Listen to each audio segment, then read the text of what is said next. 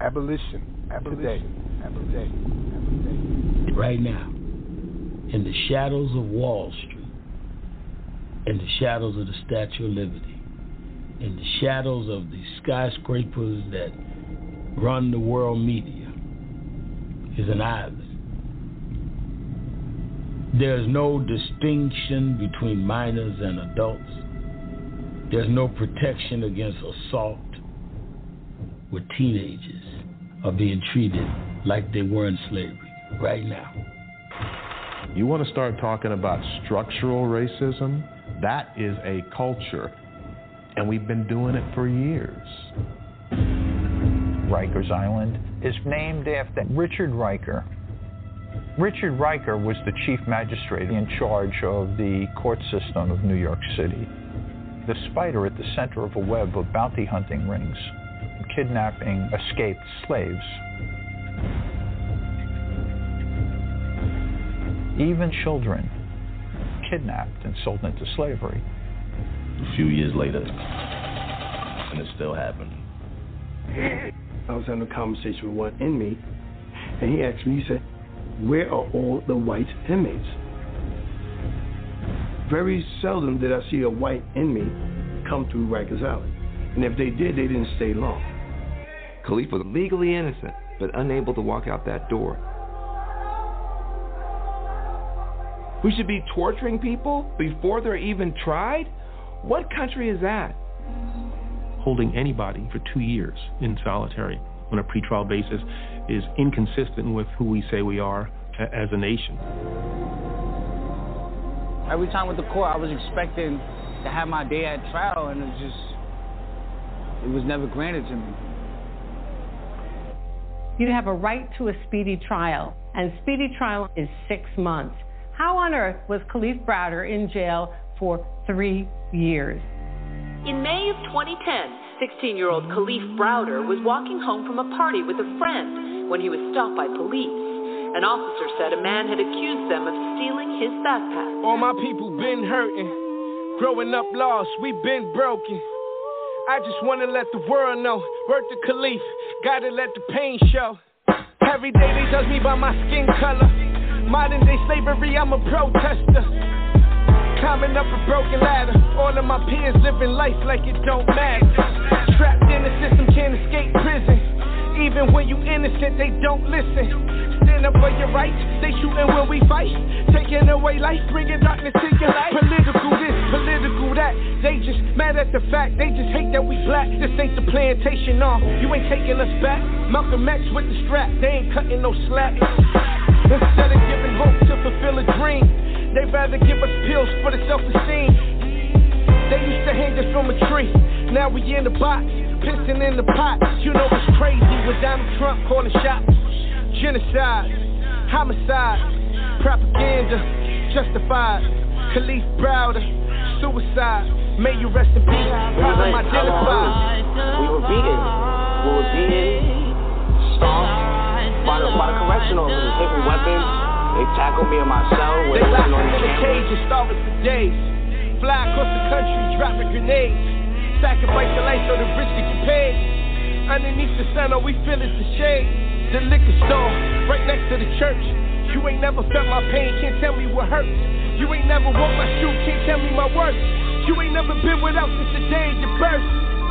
I'm talking to my ancestors. I'm talking to you, slave master. Same book, different chapter.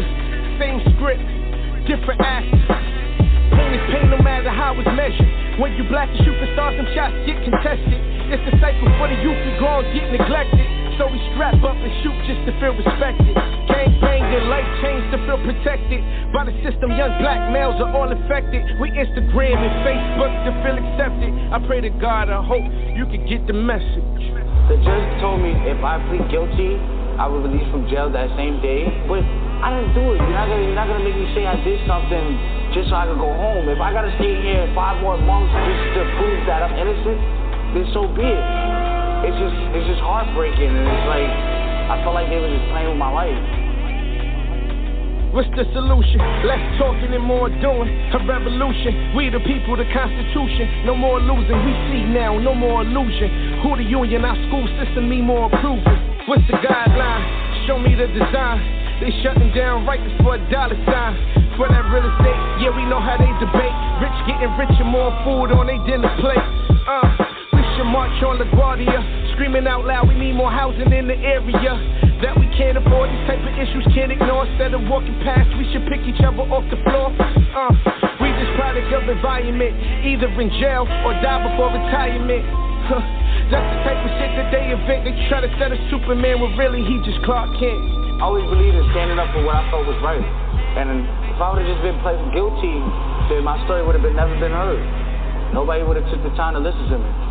I'd have been just another. I've been hurting all my life, nights and morning, morning and night, looking for a change, trying to make a change, yet everything says everything. Genocide, homicide, propaganda, justified, Kalief Browder, suicide, may you rest in peace, problem identified.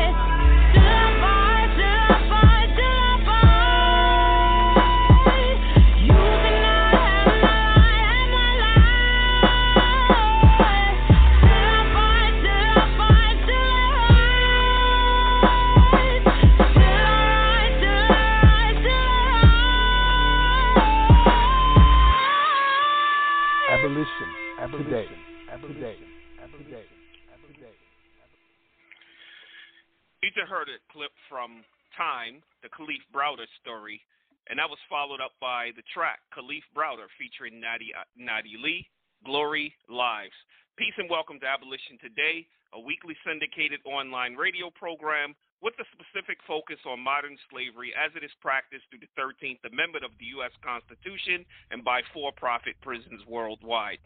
We air live every Sunday at seven p.m. Eastern, six Central, and four Pacific. Live streams and archived podcasts are available at abolition today dot org and on all major podcast platforms.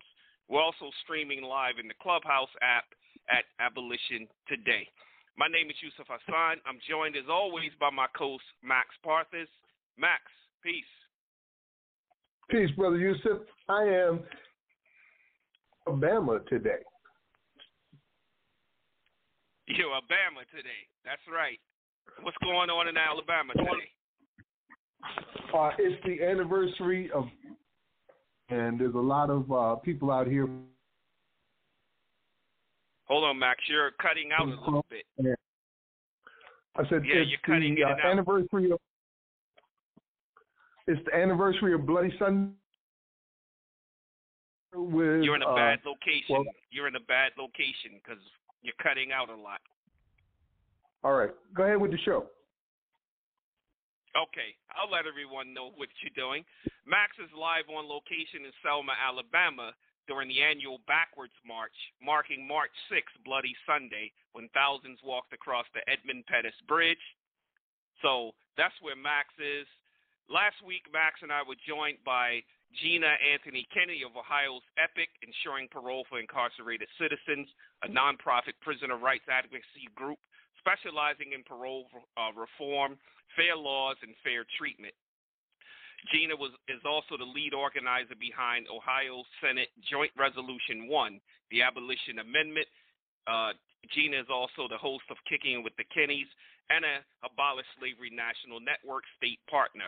We talked about the amazing National Quarterly Gathering, and we dug deep into Ohio's connection to the abolitionist movement of the past and modern constitutional slavery today. We exposed some blatant conflicts of interest within the Ohio Department of Corrections. This week, man, so we're going to cover Rikers Island and all the horrors behind that island of death. We'll be joined by Doctor Alfatah Stewart, who has spent the last three years on Rikers Island awaiting trial. That's right, not as someone that's been convicted of a crime, but as a pretrial detainee. And unlike just about every other coverage you've seen, we examine this hell on earth from the perspective of slavery abolitionists and not as prison abolitionists or reformists. We'll also be joined by Tag Harmon. Uh, Tag Harmon is the one who actually brought Doctor Alfatah Stewart to us. And we'll also bring the fire with some awesome clips and music mixes, just like the one you just heard as our opening track, as we bring the voices of the ancestors back to life for a new generation in our Bridging the Gap segment. So before we start, hopefully we have a better connection with Max now. Tell us uh, about the opening track and how uh, things are going down in Alabama today. So how's my connection sound now? Any better? Yes. Can you? Okay, awesome. So, um, yeah, I thought the track was very fitting for the beginning. It started out describing what's happening. Uh, you, you're still cutting in and out. Uh, and, and its connection to antebellum slavery. And also the Nadia Ali uh, clip, is, uh, music was right on point, bringing it home to the point where their humanism, you know what I mean? Uh, rather than looking at them as numbers and percentages, these are people we're talking about whose lives are being ruined, like Doctor Stewart.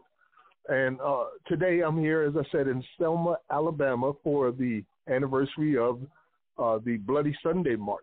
And there's a bunch of people out here, dignitaries. Uh, you got Kamala Harris is here. Ben Crump is here. Uh, I was also here with Diane Hart, who is the author of the Florida Abolition Bill. Um, we got to talk a little bit. It was put on by brother uh, Pastor Kenneth Sharpton Glasgow out here in Alabama. He was the one that put the uh, helped put the march together. Uh, he's also one of our A S N N partners, working to bring these states into line with uh, ending slavery.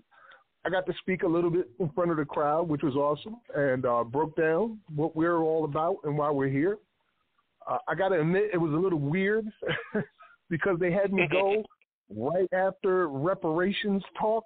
And, you know, I'm not anti-reparations. I'm pro-reparations, but I don't believe that you can achieve reparations without ending slavery. I don't even know how that's possible, because if you do receive any sort of reparation, not just monetary, but anything that says, you know, here, we're paying for this now, there's no way they're going to end slavery. Not after they've already paid reparations. They'll amp it up, because there's nothing stopping them from increasing the prison population by four times or six times what it is now. There's no laws against that. And if you don't stop it before you get reparations, you certainly ain't going to stop it after. It's going to amp up even hotter. Uh, so that was a little weird, of course. And then there was a couple speakers that were saying some strange things. Like one woman was up there talking about how she don't want to hear no more about Martin Luther King Junior while standing next to a statue of him in Selma, Alabama. I don't want to hear no more about Martin Luther King Junior We want to hear about people today. And then she went on further to say nobody is doing nothing uh, since then. And she, I think she said in the last five years, ain't nobody did nothing. And and I think you even saw that part and commented and said, apparently you don't know the slavery abolitionists, because we are changing right. state constitutions all over this country. I don't know what you're talking about, but we're So it was a little weird, but I think I brought a moment of clarity. The problem is, and I see this happen often, is nobody will be mentioning slavery, even in a place like Alabama. And I'll get in there and I'll start talking about it, and everybody's cheering as if they all knew, and no sooner than I'm done, then it's out of their mind again. Yusuf? Yeah, and, and, and that's why we exist. You know, this is one of the main reasons we're on the air, so we can put this information out there. Like, many people don't know that right now there is a proposed twenty-eighth Amendment to the United States Constitution to repeal and replace the thirteenth Amendment, to remove the exception clause, which legalized slavery. See, prior to that, it was just a generally accepted practice, but the government took it over and they legalized it and they memorialized it in the exception clause of the thirteenth Amendment. And this is why we have situations like we're talking about today with Rikers Island, the island of death. And with that, I want to go on and bring in our first guest, Tag Harmon. Take a little second. So, Tag, welcome to the show. Uh, reintroduce yourself to those who are new listeners. No doubt, no doubt. Much appreciated. Peace, everyone. It's Tag here. And, uh, yeah, repping from, from N Y C, which houses, you know, this, this uh, monstrosity called Rikers Island.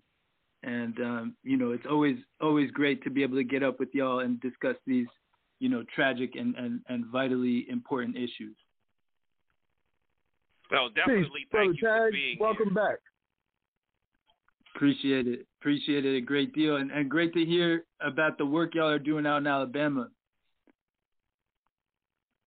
Yo, we got to uh, spread the gospel, man, and get more people involved. Um, because if we had more slavery abolitionists, the conversation would have been a lot more cognitive. We would, it would have been a lot more clearer and even easier to understand. They were chanting things like, Uh, prosecute the police, and while they were chanting it, I was replacing the word police with slave catcher, because if you're talking slave about the catcher. Truth, that would be it. You know, what are you going to prosecute the police for? Prosecute them for slave catching. How many slaves do you got to catch to be a slave catcher, right? And, and, right? and it tripped me out at one point after I was speaking. It was a woman who came after me, and she said, yes, he's right, and the worst thing of all is mental slavery. And I'm like, did you not just hear me? two hundred percent capacity here in Alabama, where eighty percent of your inmates are black. That's not mental slavery. They are literally in cages, physically. But, you know, Absolutely. Like I said, they, they, they are lost to understanding what they're dealing with. They're already moving to the stage of reparations without the part about ending slavery. So what could I expect?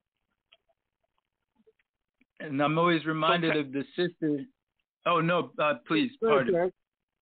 I was just going to say, you know, just always reminded of, of the sisters' refrain at, at the march, you know, uh, the uh, Millions for Prisoners Human Rights March, you know, um, reparations in human bodies, you know, and, and the way that she was, you know, the way that she was just repeating that, and the, the passion behind that was, was so palpable, you know.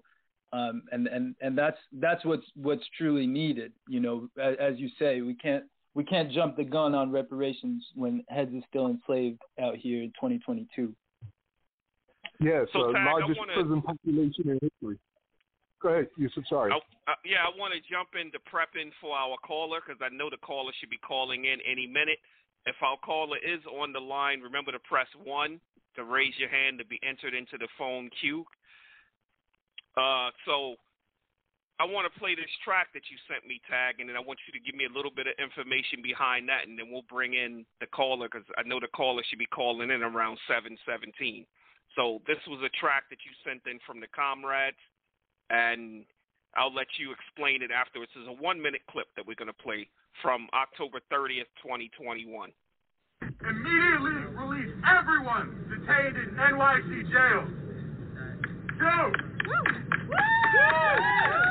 Today, October thirtieth at nine thirty a.m., allow medical workers and community members, along with a legal observer, to enter B C B C to triage existing patients to outside care, perform life-saving assessments, and to see the conditions loved ones are held in. Three, give Eyes on You committee members monthly, unannounced access to any jail facility requested. We are expecting a reply by November eighth. You can hit us up at free the prisoners twenty twenty-one at gmail dot com. Y'all got pens? free the prisoners twenty twenty-one at gmail dot com. Free them all! Free them all! Free them all! Free them all! Okay, so that was the clip. Uh, Tag, could you give us some uh, more information about that clip? Yeah, definitely. And and great looks uh, on playing the clip. So, you know, as as y'all know, uh, one of the organizations that I work with out here is uh, Root and Branch Collective uh, here here in N Y, and Um, another group that we are connected to, and, and that some of the uh, Root and Branch Collective comrades um, also work with, is called Eyes on You. And they've been doing a lot of strong work, um, support work for, for heads that are inside um, of the, the local jails out here, um, particularly on Rikers, but, but um, you know, at, at these, these uh, various facilities. Um, and one of the main uh, focal points of their efforts have been around um, healthcare workers, you know, very, uh, of various types, and offering up, you know, services that are, of course, not not being uh, offered by these plantations, are not being offered inside of Rikers. So, um, especially as as the outbreak ramped up, you know, there, there are a number of actions just raising that contradiction, you know, and and and also demanding that Um, outside observers be able to get inside and and um, see what the actual conditions are, because, you know, we're hearing all the time from our comrades inside of of how horrific this, the conditions are, but, you know, as always, they do everything that they can to silence that, you know, and to and to block, you know, any um, any entry in, into what all on, so that they could do their dirt. So um, so that was a, a quick compilation of, you know, some of those efforts uh, in recent months, and, and, and that work definitely continues to this day. So there are a couple of new callers on the line. If our uh, guest, Doctor Alfatah Stewart, is on the line, please press one so we can see you come up on the board and we can bring you into the conversation. Yep, and it's it's looking like it's looking like he is. So ideally, y'all uh, can press one and, can you, and connect Can you up. Get the last four from him? So it should be off of the last four. The one second. The last four would be six three zero seven. Got him. Yes. Hello. Uh, Doctor Alfatah Stewart, please uh, welcome back to Abolition Today with Max Parthas and Yusuf Hassan, along with our guest Tag Harmon. Uh, welcome back, sir. Good evening. This is Doctor Alfatah Stewart. Um, I'm located at Rikers Island Slave Plantation, the A M K C building, and I've been here for thirty-six months, facing two hundred years life for the lie of allegedly robbing Harlem drug dealers for a cell phone and a pack of cigarettes. Now, this corner of hell is complete violation of the United Nations standard minimum rules for treatment of prisoners, also what we know as the Nelson Mandela rules. I believe this was held at Geneva in nineteen fifty-five. It was uh, reapproved May twenty-second, two thousand fifteen. Now, we're supposed to be protected from torture, cruel, inhumane treatment, degrading treatment, but we suffer sensory deprivation here. We're sprayed with Olearis and capsicum and greeting and bear repellent for the slightest provocation. We cut, we're cuffed, shackled, left in bullpens for days, surrounded by mice, gnats, and water bugs. The news depicts us as violent inmates who assault staff, but no one asks why would a man facing minor charges assault a correctional officer and risk new charges. To answer that question, we are not afforded medical. When an inmate is stabbed or cut, the only way to get to the clinic for medical is to punch or slap a prison guard, because now they'll spray you, beat you, and bring you to the clinic, where it's discovered this detainee has a serious stab wound. Diplomacy gets nothing in here, only violence and ignorance. We get no books to read. Visits were suspended, so we had no physical contact with loved ones. The mail is misappropriated or thrown away on, on a regular basis. No educational programs exist. I haven't had outside recreation in over two years. The food is not fit for human consumption.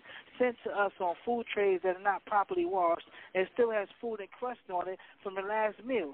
Medical is a joke. Detainees have to go crazy in the clinic to get sent to the outside hospital for real help, because medical staff here give out Band-Aids and ibuprofen for everything from a broken jaw to a stab wound. I had my jaw broke in two thousand nineteen by staff who slammed me on on my face, and to get, didn't, I didn't get no medical until fourteen days later when I went to the dentist, who had me rushed to Bellevue once he saw my x-ray with a broken jaw. I personally filed over one hundred ninety-seven grievances. Attorney Jennifer Parrish of the Urban Justice Center presented my grievances to the Board of Corrections and in a meeting with the New York City Council members, all to no avail. So the grievance program is a joke. They still perform illegal cavity searches to degrade us, destroy our legal mail and photos of loved ones on searches to provoke us, and they promote and place bets on gang violence by opening certain housing units at the same time a rival housing unit is in the hallway. We don't have the keys to these doors, so these gladiator free-for-alls are created and encouraged by prison guards who happen to be our own blacks and Latino people who took this job to get paid for our pain and hardship. Now, dealing with my case personally, I had suppression hearings without a certificate of compliance and a certificate of readiness from ever being filed by the D A's office, and I'm still being held unlawfully. The main reason why people are copping out because they hold us here on Rikers Island so long, and we suffer with so much abuse. A dude rather cop out and just go upstate than to be here suffering. It's been thirty-six months in full violation of Kalief's law, C P L thirty point thirty, and my Sixth Amendment right to the United States Constitution. I paid my attorney, Jeff Chadwell, ten thousand dollars. He hasn't filed one motion, doesn't answer my letters, phone calls. Judge Curtis Barber is allowing this injustice in his courtroom. And the last A D A, Matthew Thiemann, told four different attorneys he knows the case was a drug deal going bad, but he still prosecuted me for a robbery and a burglary he knows never exists. Now I have a new A D A who's been assigned to my case after three years, a Miss Antoinette Darlene Carter, a sister, a black woman.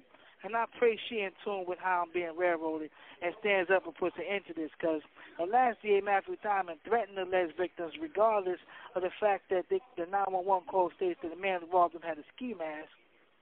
They told Daniel Johnson they would take her kids, her children, and arrest her if she didn't say it was me. They told Riley Tyler they would arrest him and revoke his parole if he didn't say it was me. Now Riley Tyler's off the road. Daniel Johnson moved.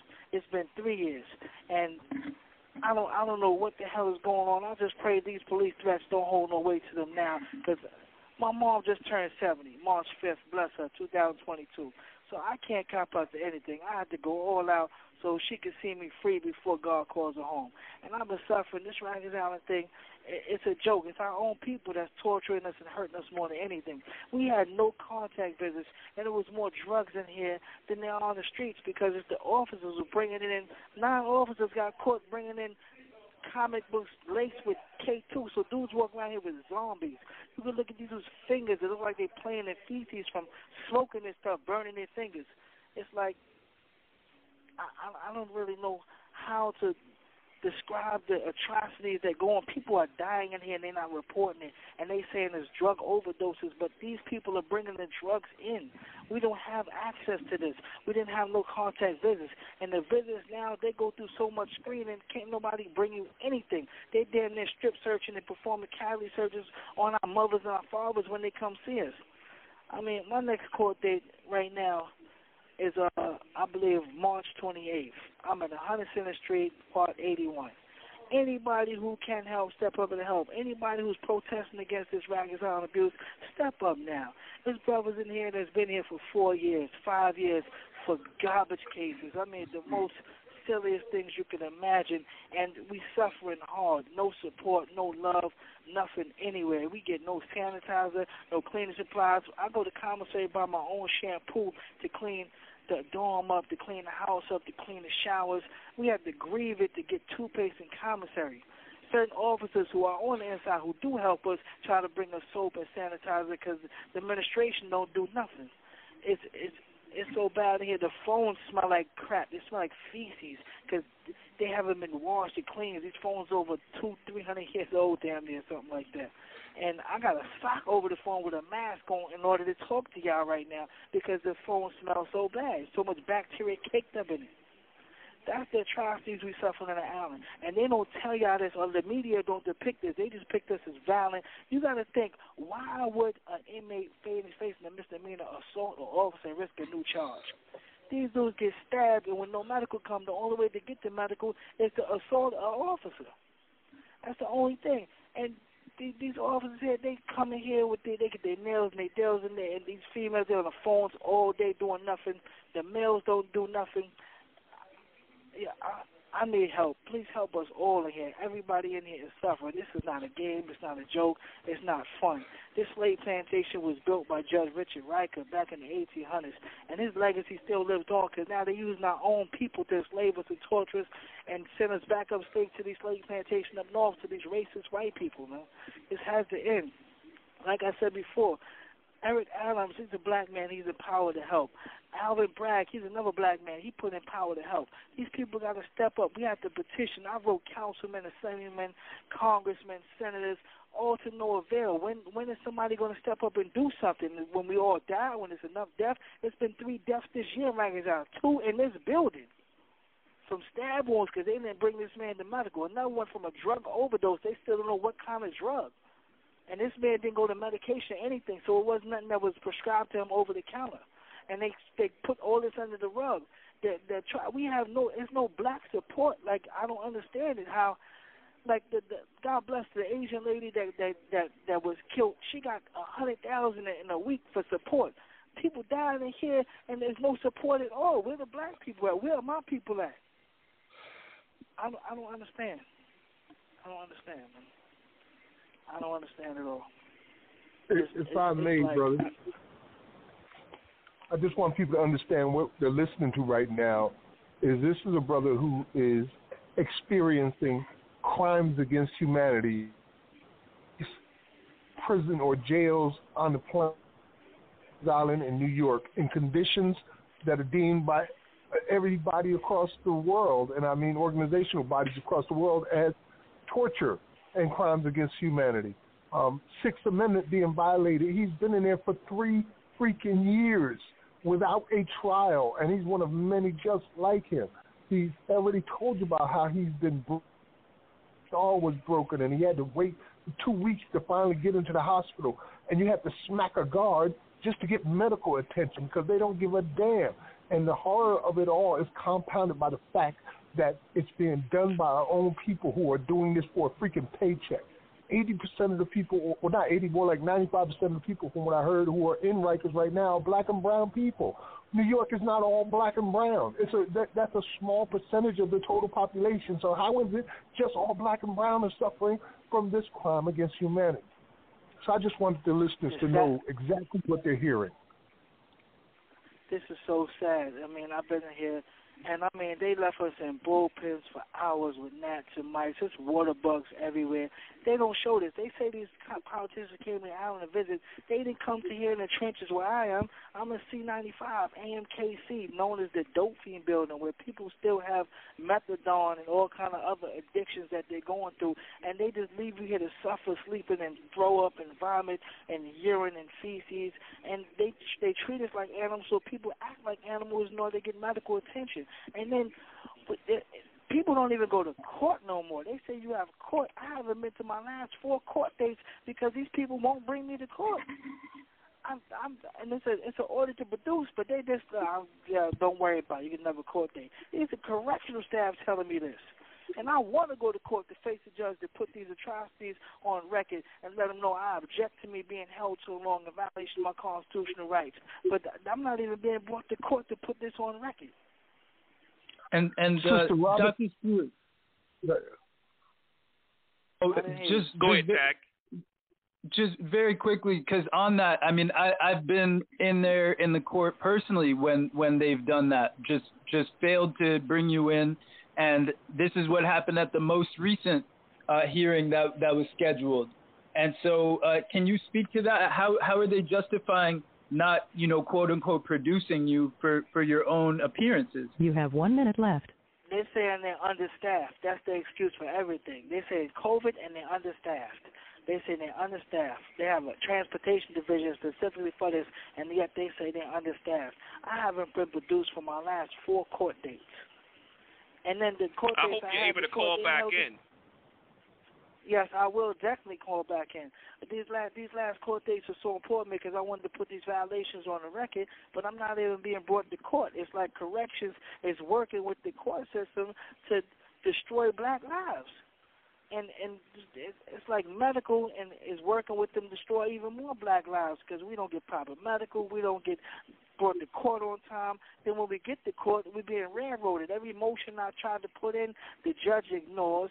And I write the administrative judge, I don't get no response from them. I write the Supreme Court judge, I get no response from them. Who do I write to? Who do I get help from? I mean, I'm screaming help, but nobody's answering except another. Thank you for using Securus. Goodbye. Man, hey, Yusuf, wow. Let's go ahead and play that. Let's play that track from Raphael Sadiq and then give him a chance to fall back in. Yes, we'll play that.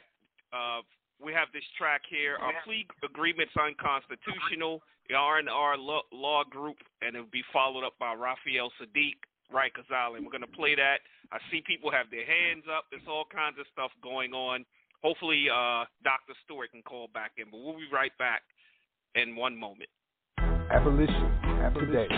Alan Dershowitz, in his article, he says most plea bargains, plea agreements, are unconstitutional. So if you're not familiar with criminal law, a plea deal or a plea bargain is an agreement made by a defendant, so somebody who's been charged with a crime, and a prosecutor, somebody who is representing the government and charging the person with the crime. They come to terms and they come to an agreement and they say, I know I've been charged with this crime and it has these penalties, but I'm going to take a deal. I'm going to make a deal with you, and in uh, the benefit of that deal is I'm going to get a reduced sentence. So the penalties would be what they are here, and the prosecutor is going to offer you a deal. You're going to take the deal, and you're going to close the case. It's going to save the government from having to prosecute you and go through the expense and the time of a trial, and you're going to get a better deal because you're taking a plea agreement, whereas the penalties would be worse if you went to trial and lost. Well, Mister Dershowitz says that this is really unconstitutional because you have a right under the Sixth Amendment to have a trial by a jury. You have a right to go through due process and find yourself in a court, in front of a court, in front of a judge, in front of a jury, and defend yourself. It's part of what's called due process. The problem with that is that prosecutors will ask for harsher penalties if you actually exercise that right. If you go through the court process and you say, I want my day in court, if you are convicted, then they'll impose more serious, harsher penalties. And so what Mister Dershowitz is saying is that if you decline a plea bargain, you're going to receive a much harsher penalty. That's a violation of the right to a Sixth Amendment. It's a right to your trial by jury. You have that right, and it's being watered down because the prosecutor's offices are creating these incentives against going to trial. If you go to trial, it will be worse. In the criminal defense world, we call this a trial tax, and it's something that we see very, very frequently. Way too many. I said it's way too many in Rikers Island. And you may not be in Rikers Island. You may be in Rikers Island in your own mind. Nevertheless, you got to unleash yourself. Everybody, everybody. Too many. Yeah. I said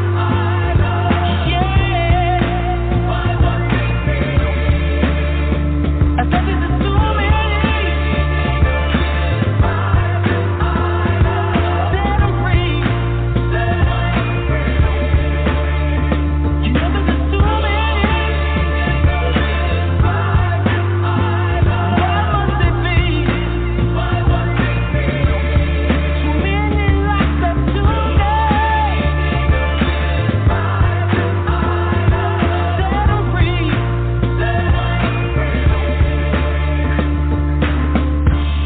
The judge that sends a high chair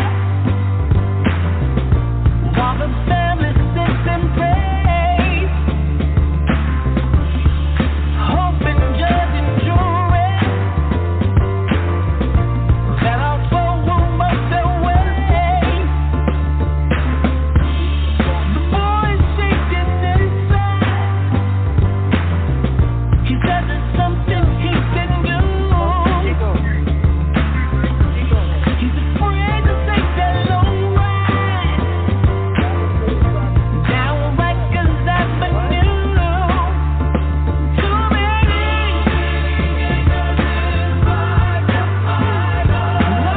it be?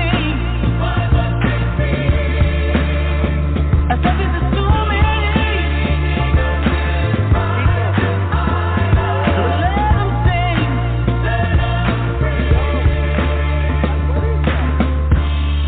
Much too much too much they're growing, and it only multiplies. Some of them for no reason. Some will be there till they die. Children home with no father, and they don't even know why. Mother can't explain it. The family business. There's always singing. Yes, hello? So welcome back to Abolition Today with Yusuf Hassan, Max Parthas, and our guest, Tag Harmon, And Doctor Stewart is back on the line, so Doctor Stewart, I'll open it to you since you have the limited time. Yes. Now, I'm I'm sure people not familiar with the uh, People versus Wilson cases recently, where a doctor from Rikers Island was charged with forty-six counts of rape, of molesting women over in the um, Rosemary Singer building. This man's case was dismissed because they failed to fulfill the discovery obligations. My case is nowhere near as serious as his. How is this possible that this man gets around forty-six counts of rape? I'm here for allegedly robbing two drug dealers for a cell phone and a pack of cigarettes, and I've been here thirty-six months. This man didn't even spend a month in jail. If that's not bias and corruption, I don't know what is.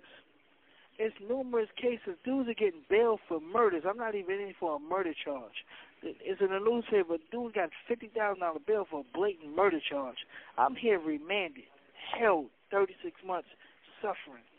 And, I mean, the, it's people in here who's been in here for five years without trial for a burglary, for a robbery. For a, one one dude was in here for a, mean, a misdemeanor for two years. You can't even get no more than a year for a misdemeanor. I was here for two years.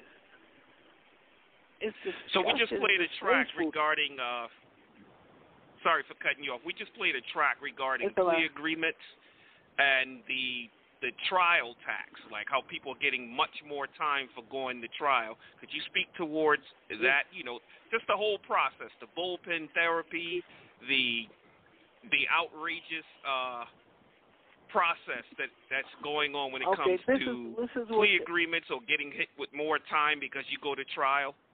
Please. Yeah, this is what it's what they do. If you go to trial, let's say if you're facing if you're facing a, a charge for robbery, the max is twenty-five years if you go to trial. So they'll offer you fifteen and be like, if you don't take this fifteen, you go to trial, we're going to give you the max. And the judge enforces the max on you just because you put him through the whole courtroom hoopla. You made him pick a jury, and you fight for rights. Regardless whether you're innocent, they don't care. And then the bullpen therapy is you handcuffed, shackled, placed on the bus at five in the morning. You won't get to the court building until like ten. And you're still shackled and cuffed up, waist restraint chain. They give you a cheap you have one minute left. green bologna sandwich with cheese to eat for lunch and maybe a cup of water. And then when you go Go in the courtroom, you're in there for like ten minutes. They give you five minutes just to discuss and make decisions on your whole entire life. Then you back in the bullpens until six, seven at night. Then you brought back to your jail. We don't get back to your jail till like two in the morning. And then you're back in the bullpen till you brought to your house till the next day, five in the morning. And that's the procedure every day for the courts. So they torturing us and, and belittling us on purpose to wear us down, to force us to cop out. That's why the cop-out rate is so much, and most of these dudes is innocent. I'm almost out of time. It's still one minute. I thank y'all everything. God bless y'all. Please, if anybody will step up and help, step up and help. Not just me, but it's the majority of people here who are going through the same thing, man. We all hurting. I'm an A M K C, C ninety-five, Alfatah Stewart, A L F A T A H S T E W A R T. Thank you for using Secure. Yes, you are. Goodbye. Yes. Wow, uh, a lot of information there. We're going to carry on this conversation on behalf of Doctor Stewart and what he's dealing with, and as he said, many more. Uh, he put his information out there for you, you to support him, to come in for his court date and raise hell about this. Um, and it, of them, this, these are crimes against humanity happening in real time. And their, their families are being exploited. We were talking earlier about the price tag about all of this. Now, remember the conditions that they are living in in this jail, and yet it costs nearly six hundred thousand dollars a year to incarcerate one person like him for a single year. six hundred thousand dollars. Be living in a five-star hotel for six hundred thousand dollars a freaking year. Not in right. absolute squall, uh, squalor and despair and destitution. And like animals, like animals get better treatment. So maybe we should call PETA and get them on our side in bad shape. Maybe that'll get some attention. You know, Max, uh, whoever uh, caller has had his hand or his or her hand up for a while, seven one zero eight, okay. I'd like to bring you in. Uh, you're on Abolition Today with Max Parthas and Yusuf Hassan and our guest, Tag Harmon. Uh, welcome to the show. Hello. Hey, Tag. This is Kendra. Peace, um, Kendra. Yes. Um, to, to coincide with Alfatah Stewart, I'm his fiance. Yeah, they know for the past three years they do not produce them. I'm coming away from Massachusetts, so I have and funds was limited. And basically, yeah, they don't produce in the court. The last court date, I he called me. He called my best friend, to be exact, and said that they didn't bring him to court. So I called the courts myself. First, I called Rikers. Rikers said it was the courts. So then I called the courts. First, the guy was giving me bibble-babble. So then I waited. I called back Rikers Island, and um, they was like, um, the courts is still the courts. So I called back the courts where I got a lady. She said he fell under the cracks. I said, man, he fell under the cracks. What do you mean by he fell under the cracks? He has a court date today, so I had lied to them because I couldn't make it down there. I said, well, I came from way to Massachusetts. I'm sitting in my sister's house.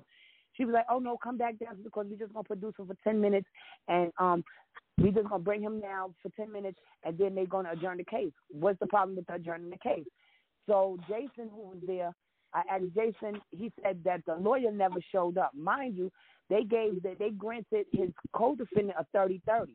I'm like, how did they grant the thirty thirty on a co-defendant, but they denied Alfatah? So um, they didn't have much, much more. So I'm like, this makes no sense. So I'm like, how did he fall under the cracks? So what I did, I got into, I went into my computer, which I've been in my computer all day. Tomorrow I have to send this. I'm hoping that he gets this big package that I um I found out a lot of things. So um, the, with the New York Discovery Reform Law, a bench book for the judges. I wrote to the senators. I wrote to the governor. I've been writing for them to, to them for years. Even with the Bar Association, with the, the lawyer that we hired, he doesn't do anything. Mind you, they had him down as an eighteen B lawyer. When we paid him ten thousand dollars, he was um, Judge Farber assigned him to the case. How are you going to assign somebody that was paid ten dollars? Mind you, he didn't put in a notice of representation. And till this day, he still hasn't put in a notice of representation. So that means, according to that law, that all the court dates that he showed up to, he basically, he was represented without um, attorney. But they still, then they, when we tried to correct it, they tried to correct it, but didn't put no sanctions on it, which I found out in the laws because I went on one of the senators' pages. Um, I forgot the guy's name. And this is how I got down all the legislators, which I'm sending him tomorrow to people. And mind you, with the old A B A um, Diamond, being that they fired him or whatever happened to him, now his cases is coming up, and I found out with the same thing that Alfatah is going through. He was just presented in court in two thousand seventeen with People versus Lupo, where the thirty thirty, they granted this lady the thirty thirty because he wasn't ready for court. On every court date, they was ready for court. Then they then it's a lot of stuff that discovery that wasn't represented in court. I sat there for many a days and watched the, when they had the um the the Brady hearing. The the um the cop got on the um Jeff asked the um cop on the stand, well, what about the, the body camera? He said he didn't see no body camera. So what I did when I got home was I faked like I was in Harvard Law School and asked four detectives, the twenty-eighth precinct, the twenty-sixth precinct, and the thirty-second precinct, what happened? All three detectives, homicide detectives, asked them, well, if, say I'm I'm doing the research or whatever, whatever, what happens when you Yo, I'll be caught on the phone. Do y'all get? Yeah. I said, do y'all get all the um body camera? He said, we I'm have listening. to do all of that. So this detective sat on the stand and lied about the, the body um camera. And mind you, we have copies of the body camera where you can tell that something is wrong here. These people are lying. Because so, they um, never so, said so anything Kendra, about Alfatah. Uh, it, it sounds yes. as though um, Doctor Stewart was able to get back on. Is, is that right? Yes. Yes, I'm back on. Okay, great. great. Yeah. She didn't. She didn't address the atrocities that she had to suffer because of this case. Now, this case happened in Manhattan. They raided her home in Massachusetts, what? a house I've never even been to. Daddy, look, oh. you do not want to say uh, Please mute your oh. phone if you're you're not talking. Yeah. They raided. They raided. They raided oh, her home. And, I don't know. They raided her home in Massachusetts, destroyed her property, put holes in her ceiling. Number eight. Brought, if, if, you can you want to mute that? We yeah, hear you, Doctor Stewart. We're trying to get the background okay. noise. Yes. yes. Okay, the, the I got it. That she had to suffer, she, she has nothing to do with this case at all. And only thing she has to do is she's my alibi witness. I was with her at the time they, and in a whole other state with her when this alleged crime took place. And they went out to Massachusetts, fraud, fraud, committed fraud with a fake, phony warrant, raided her home, a home she just moved to, a house that I'd never been to, destroyed her property, took her safe, her life savings. She had paperwork for a surgery, so she couldn't even go get a surgery because they took the paperwork. They sexually harassed her because it was, it was female officers there, but they made a male officer search her, had her in the car for up to five hours while they destroyed her home, and they still to this day haven't got her property. And everything dealing with this case is corrupt and foul. Like, who goes to a whole other state to house the, the alleged the alleged person accused of this crime never been to and destroys a home?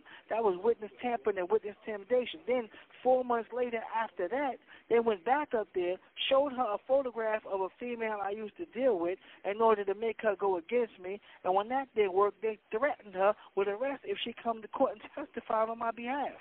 Then went to my mother's house, threatened my mother, forged paperwork to the housing authority to try to get my mother evicted, where the paperwork says I was convicted of committing a robbery on housing grounds when I didn't even go to trial yet. So I had the right um, assembly members and council members to step up for my for my mother because she she's, she walks she was diagnosed with pancreatic cancer and she uses a walker to get around, so she couldn't even make it to court to fight these allegations. And then the lawyer that we got to represent me, he didn't even bring this witness, witness tampering or witness intimidation up in court, whereas all my other witnesses, a lot of them moved, some of them lawyers up, now some of them scared to get involved. It's, it's been atrocities with this whole case from the very beginning on how I know I cannot be the only one who's going through this madness. There's other people here who's going through the same thing. It's just that they don't have a voice or people like y'all to put it out there what we're going through. And we need more of this for this to be exposed. We need the media to get lost so this can be exposed. Because when we expose this, people go to jail for these crimes they're committing against us. Nowhere on the planet, if she was white, we wouldn't have been going through that. If I was white, I wouldn't be going through that. Let's get to the real point of this. We're black, we're poor, and I have a record. This is why they... they They're subjecting us to this madness. Yeah, of how they have this assembly line of flesh and bone set up, where the goal is to get you to prison. So they don't want to just keep you in Rikers; they want you to go straight. You plead guilty, that's where you end up.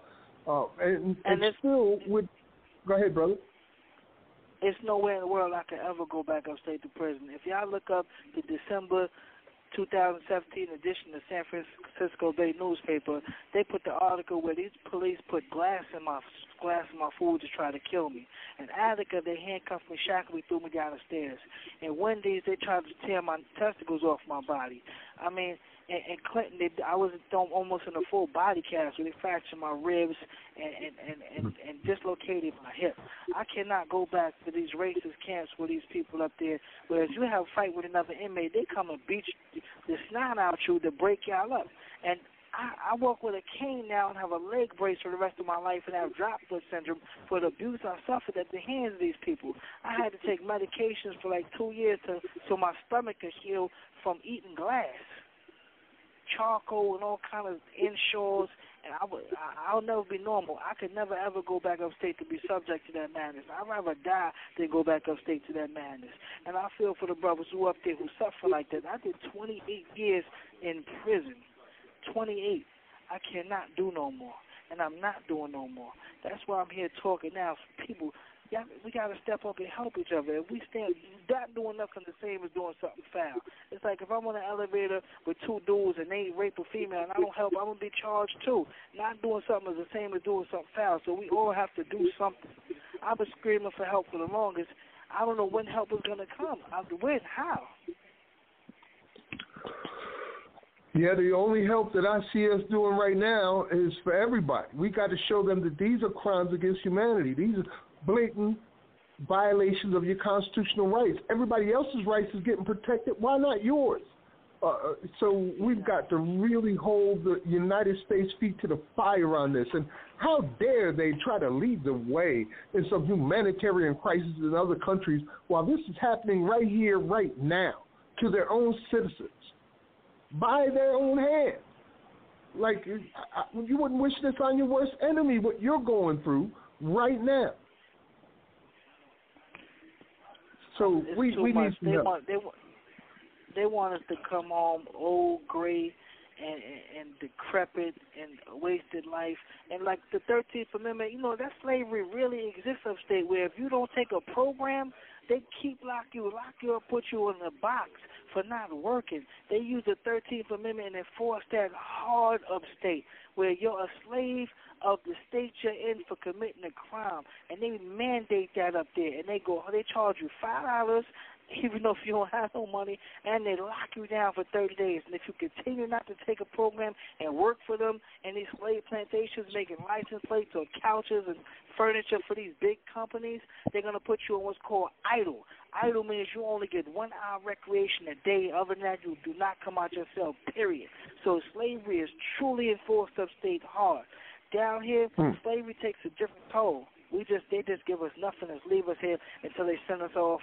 That's why I call the corrections all all corrections down here. I look at them as Stevie from the character from the Django Unchained.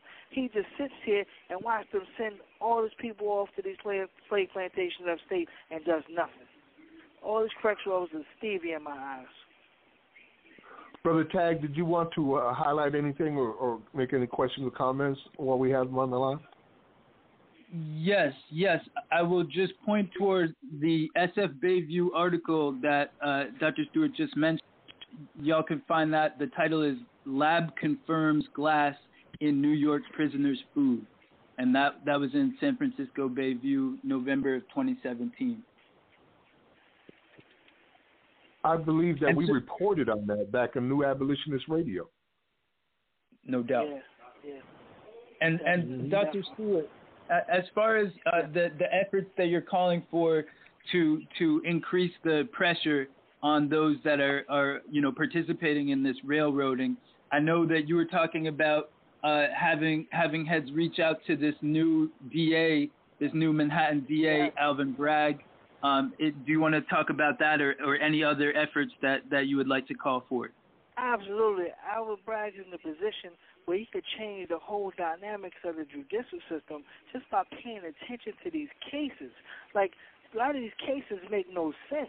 They said, like, just look at a good example. They, they, their theory is I woke up five in the morning, went to Manhattan from Massachusetts with a suit and tie, changed from a suit and tie to a sweatsuit, robbed two drug dealers for a cell phone and a pack of cigarettes, changed back to a, a suit and tie, went to a drug program, then went to Next Truck Driving Academy, took pictures, then went back to Massachusetts.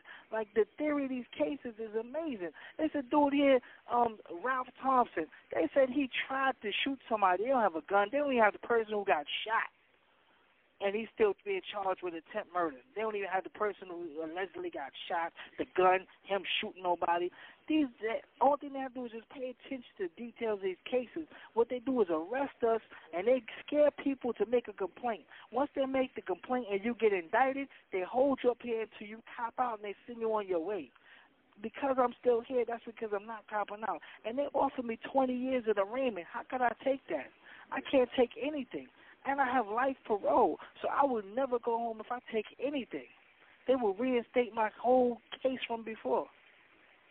That's the dilemma that I'm in right now. And they gave me, they overcharged me. They gave me four counts of burglary, four counts of robbery for a cell phone and a pack of cigarettes that was never took. We have videos of these people talking to the police where they have packs of cigarettes and they making calls on their phones. So what phones were they missing and what cigarettes was they missing? It's, it's it's amazing. I, I I don't know.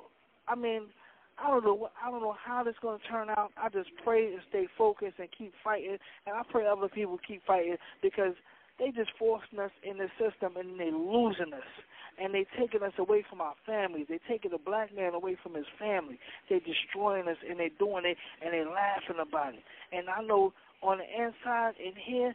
People here at the law library is a joke. We got to fight and, and, and threaten people to get to the law library, and the people in the law library don't even know what they're doing. So we got to learn ourselves, learn the law ourselves in here. And these people, some people, they don't have G Ds. They can't even read. So I'm helping me and like seven other people try to interpret them, help them interpret their case and what they're going through. They don't even, some people don't even understand the charge they're in there for. It's amazing. This dude don't even know the charges he's in here for. And I'm like, how? And, he, and he's been here for a year. The trial season here is bad, man. Somebody got to do something. We as a people got to stick together, get together, and do something. All these rappers and entertainers, and, and they, they got to step up. Don't just stand by and do nothing. These N B A players don't stand, don't stand by and do nothing. Y'all in positions to help, help. God bless y'all with the positions y'all in to help. Don't just leave people in here to die and rot. I will never see the streets again and never see my mother alive if this case don't go right. And these are my last words to y'all, man. Help. If y'all don't help me, man, my life is over. For a, a lead cell phone and a pack of cigarettes, they're going to give me two hundred years. You have one minute left. I'm, I'm out of time, and um, I it thank all y'all for y'all minute, kids, man. I thank, uh, I thank and, y'all and for your time. God bless tell y'all. Them one more time yeah, where they go, how they can support you, brother. Give, one more time. Give, tell give them information one more time, you. Please. Contact the District Attorney of New York County by email, text, fax, phone. Contact Judge Curtis Farber. Contact the Administrative Judge of New York County. Governor Hochul, I wrote her. She sends my letters to corrections, and corrections tell me they can't do nothing, so the governor's not even doing their job. Contact the governor. Tell her to do her job. She's in position to help. Help. Anybody, all these... All these the administrative judge, the supervisory judge, the district court judge, the judge in my case, mainly the D A, because he has the power to withdraw these charges. He knows it was a drug deal with somebody else, and they named the other person. It wasn't me. He has to step up, and he has to make a change in this. He's in position to help. Please petition to him. Petition. Thank to him you now. For using Securus. Sure. Goodbye. Man, that is uh, it's, it's just so terrible. We're watching somebody's life be destroyed in real time, right now, listening right. to the stories and the horrors. Um, we got a lot more to say, but I think everybody might need a breather right now. So let's take a music break, and when we come back, let's go ahead and finish this conversation and get deeper into it. You down with us, Tag? Oh, without a doubt. Absolutely. All right, brother. Yeah. Um, you should pick out. You can pick out whatever you want to play. I, I think we got a couple of them to choose from. And, uh, yeah, I got a great track for us. All right. You're listening to Abolition Today, abolition today dot org with Max Parthas and Yusuf Hassan. Today we're joined by Tag Harmon, and you just heard Doctor Stewart in Rikers Island. We'll be right back after this. Abolition, Abolition Today. I'm Brian Loss, joined as always by my colleague Rhonda Schwartz. And Rhonda, we begin tonight with a disturbing story about a true house of horrors, the giant New York City jail, Rikers Island, a filthy, lawless, overcrowded place that the new mayor of New York has rightly called a national embarrassment and a stain on the city, Rhonda. That's right, Brian. And most of the five thousand plus people held there are only awaiting trial. They haven't been convicted of anything, but their lives are in danger virtually every hour of every day, Brian.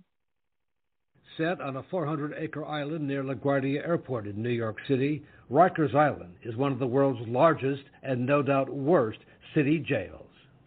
And even the repeated exposés of what happens inside the walls here, like this video of a so-called fight night organized by the gangs, overlooked by the guards, have not led to any serious reforms. The fight night video was obtained by the New York Times, and New York channel Pix eleven talked to one of the inmates who says he was forced to participate. They will give us compensation like cigarettes or drugs or food and stuff like that to like do stuff to other inmates. Last incident that I had, I knocked a guy out and I peed on him. The C O paid me to do it. It is a lawless place where prison gangs, not prison guards, seem to be in charge. Investigative reporters at the New York Post obtained photos from inside showing as many as twenty-six men stuffed into single cells.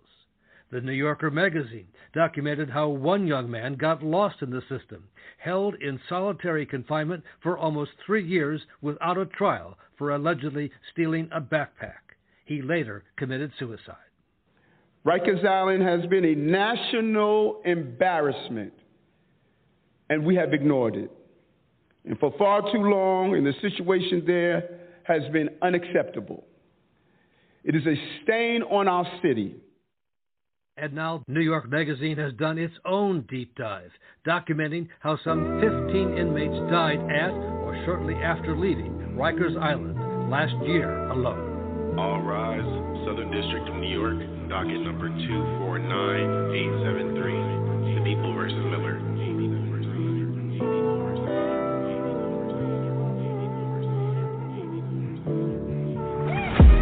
Always thought I had the right cause. Always thought I fought the right wars. Cut your money out them pockets, nigga, next to your drawers. Packing cocaine and cut straws. Burn the ends behind closed doors. Should've thought not after but before. Now I'm walking back and forth on Rikers Island floors. Prison guards, fuck young Bariquas. Buying them new sneakers. Warden thinks he peeped us. Please God, call my name for bail through the speaker. More drugs in here than on the street us. Locked up pleasure seekers. Romance with the street us. J C thought money made her complete. Yo tu quieres galletas, call them sweetas. Mamacitas, in the shower can't handle the heatas. Better hit them before they hit me. They cut Sassy from her head to her feet. Jumped her and beat her, that's how they treat her. Sharks and little fish, that's how they eat her. Always thought I had the right cause. Always thought I fought the right wars.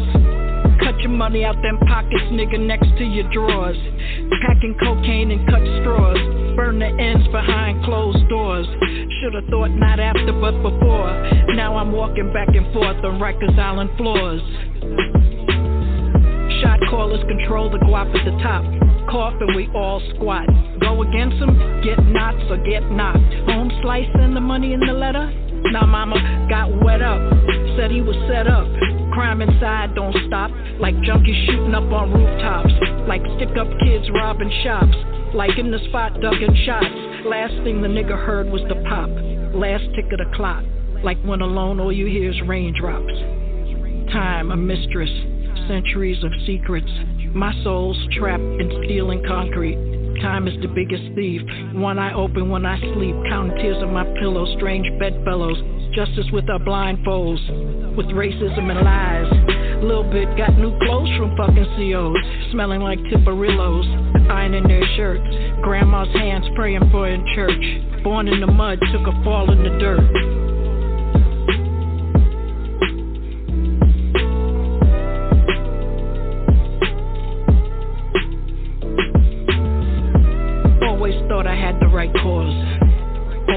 I fought the right wars. Cut your money out them pockets, nigga, next to your drawers.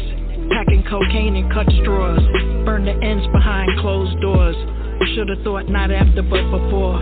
Now I'm walking round back and forth the Rikers Island floors. Be prepared, cornrow my hair. Hide my razor there. Not in my mouth, cause I cut you first, then cuss you out. Paying dues, no discount amount. No commissary account. All I want is the fuck out. All rise. Southern District of New York, docket number two four nine eight seven three.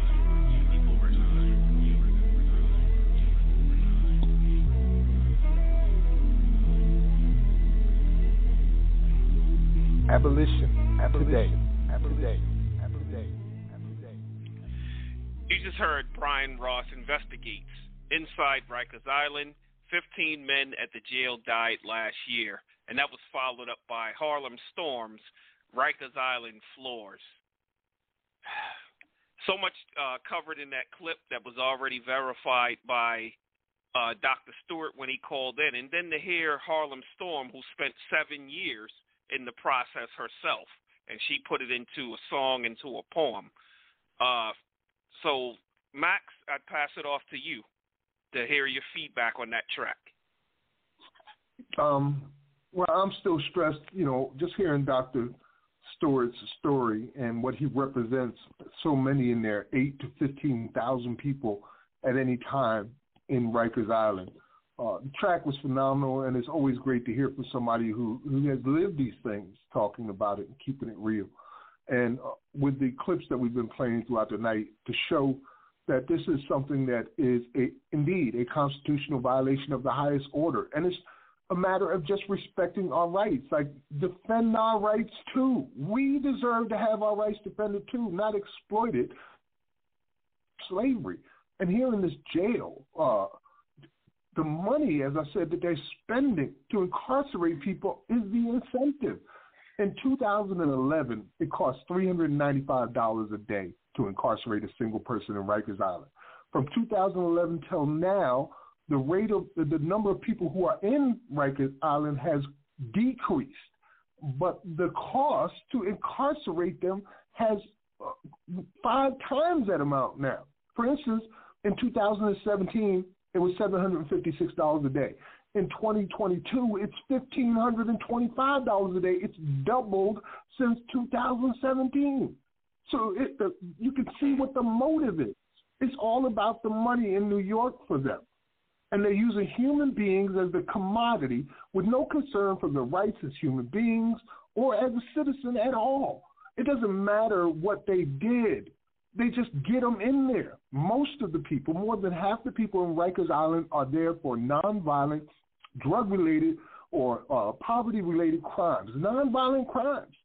And yet they're forced to be in there with people who are murderers and rapists and killers and, and have to live in an environment where nobody cares what happens to them in these environments. Every day is a risk to your life and, and your health and your welfare. These are literal crimes against humanity that the United States has to be held accountable for, and that's what's missing the most is accountability.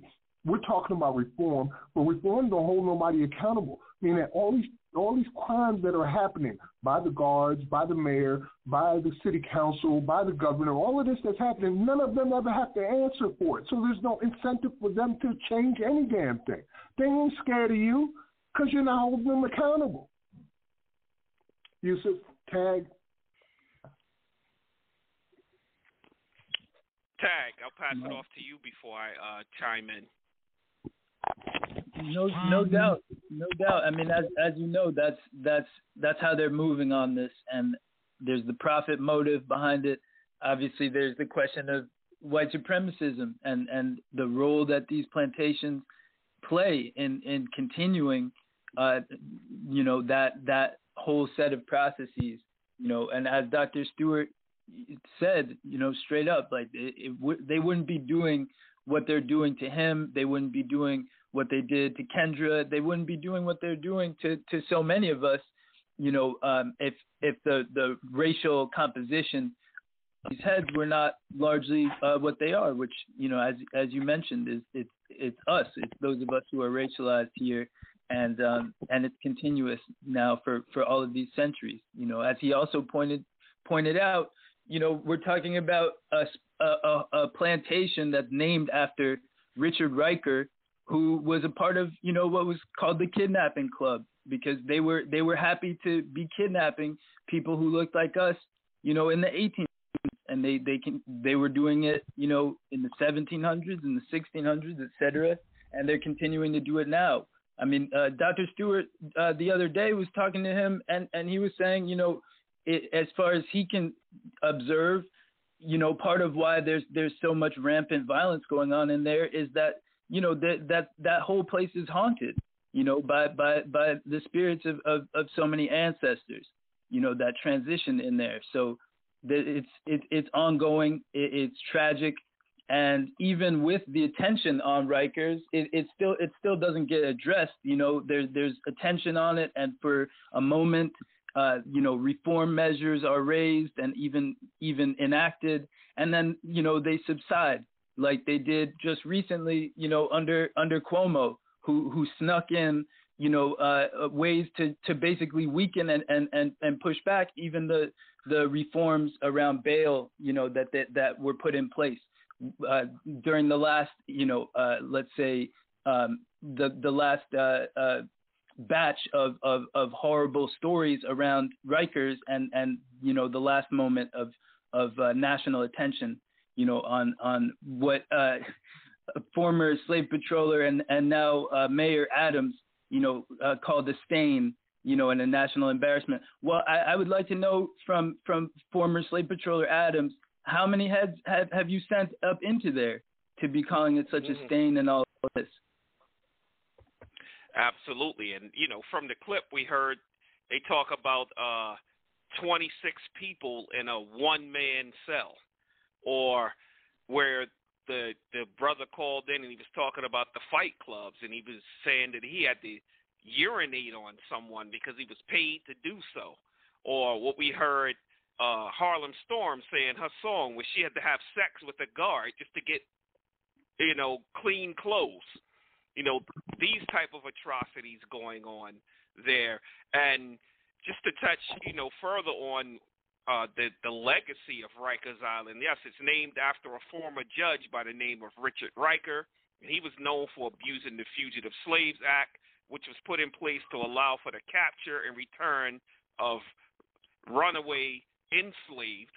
They weren't slaves, but runaway enslaved in the U S In accordance with the Fugitive Slave Act, members of the club would bring a black person before Riker, who would quickly issue a certificate of removal before the accused had a chance to bring witnesses to testify that he was actually free. And that's a quote from Eliza Wright Junior's nineteenth century newsletter, Chronicles of Kidnapping. So there's the legacy right there. When we talk about uh, Sixth Amendment violations, it started out that way, with people not being able to actually go before the court and prove their innocence or put up a defense for themselves. That this legacy continues on.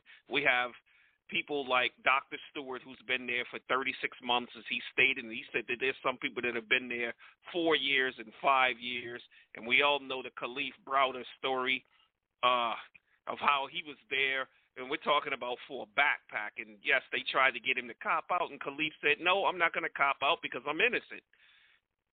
So It's, it's, this is a very difficult topic, but a necessary topic to discuss.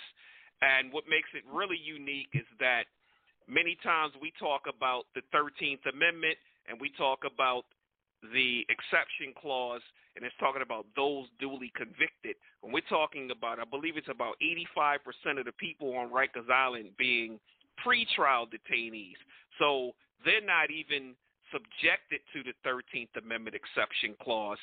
So this is a even more blatant violation of their human rights, because the thirteenth amendment exception clause says once a person is duly convicted, they're now a slave of that state. So these are, these people are being subjected to slavery illegally. Those that are in the prisons, it's legally done because the thirteenth amendment allows it to do so, but it's a human rights violation. It's a crime against humanity, and that's why we fight that. But we have many instances right here on Rikers Island, clear violation, and as Max stated, no one's being punished for it. Um, what we're witnessing, too, is basically a money laundering scheme going on, using human bodies as commodities and, and mm-hmm. subjecting them to crimes against humanity. If you don't mind pulling out your calculator for me, uh, Brother Yusuf, I, I want I want to check a couple of numbers out so we can see exactly what this is, right? Sure.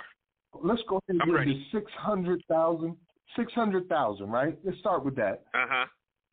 eight thousand, because you got eight thousand people in there now. It goes up to as many as fifteen thousand, but let's be conservative.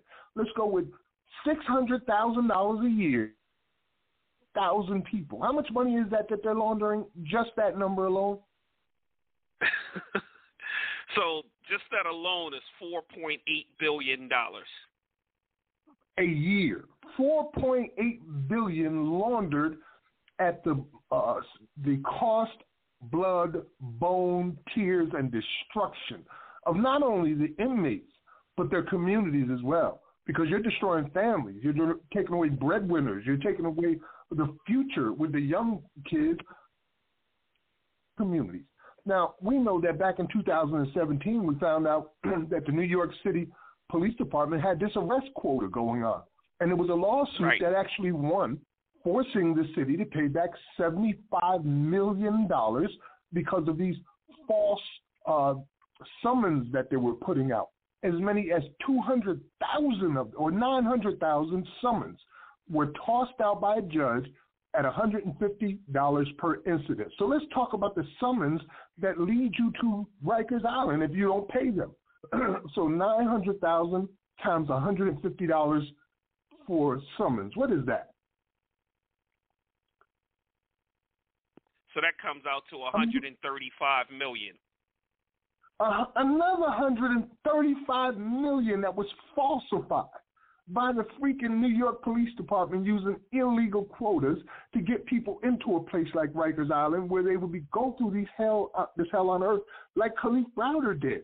How many lives have been lost? We could call it murder because they put them in there. And in Rikers Island in twenty twenty-one, there was twenty-one deaths. twenty-one freaking deaths in Rikers Island. And there were over five hundred people who ended up in the hospital while in Rikers Island because of the brutality they experienced, like Brother Stewart had. Four, five billion dollars a year for Rikers. Uh, billion or two for these summons that push them into Rikers. Money laundering, slavery, genocide, human trafficking, and damn it, someone has to be held accountable. Without holding, can't expect any change. That's like asking the murderer, uh, would you or that's not how it works. But if you say, I'm going to call the cops, the cops going to come get you, and you'll be a part of these slaves just like us, then suddenly they start acting like they know something. So we really need to start holding people accountable one way or another. Yusuf? You're absolutely, absolutely right there, Max. And so the question becomes how to hold them accountable. First, you prove that this is slavery, that they are practicing slavery knowingly, that they are hunting people in the street like frickin' wild game on purpose in order to create this money laundering scheme. We've seen the President of the United States is involved in something very similar. You don't think that it's already going on in Rikers Island, the corruption of it all? So we need to uh, prove that, which we, I believe we can do beyond the shadow of a doubt.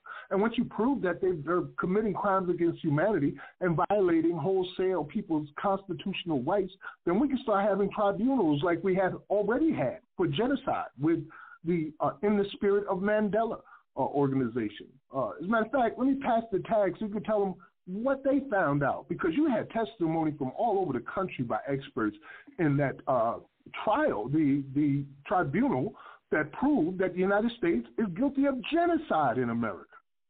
Tag?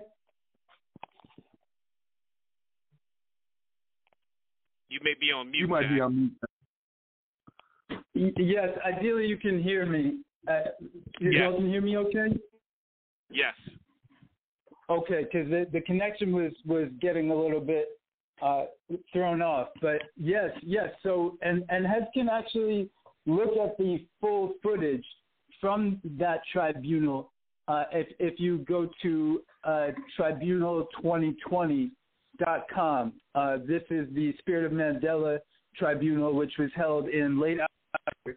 And yes, the, the U S was found guilty of all uh, all counts of genocide um, by these international jurists that came together uh, to to uh, charge the U S or to to deliberate over the, the charges that were levied against the U S for genocide, uh, continuing the uh, critical work that heads like uh, William Patterson and uh, Paul Robeson and so many others put together Um, back uh, a little over seventy years ago now.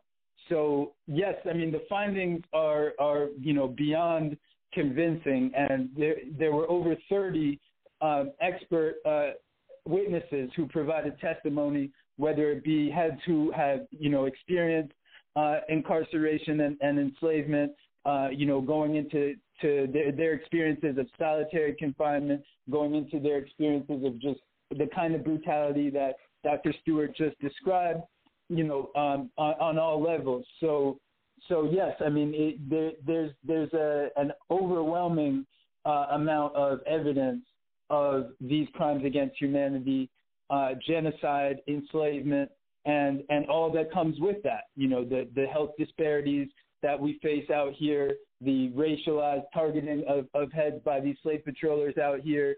You know, the uh, all all all down the line. You know, in, including questions like the questions of food, right? And and the, the obviously we all have to eat you know, and obviously we know that, that heads on the inside are being fed oftentimes, you know, uh, what they're calling food, but that is, is not meant for human consumption.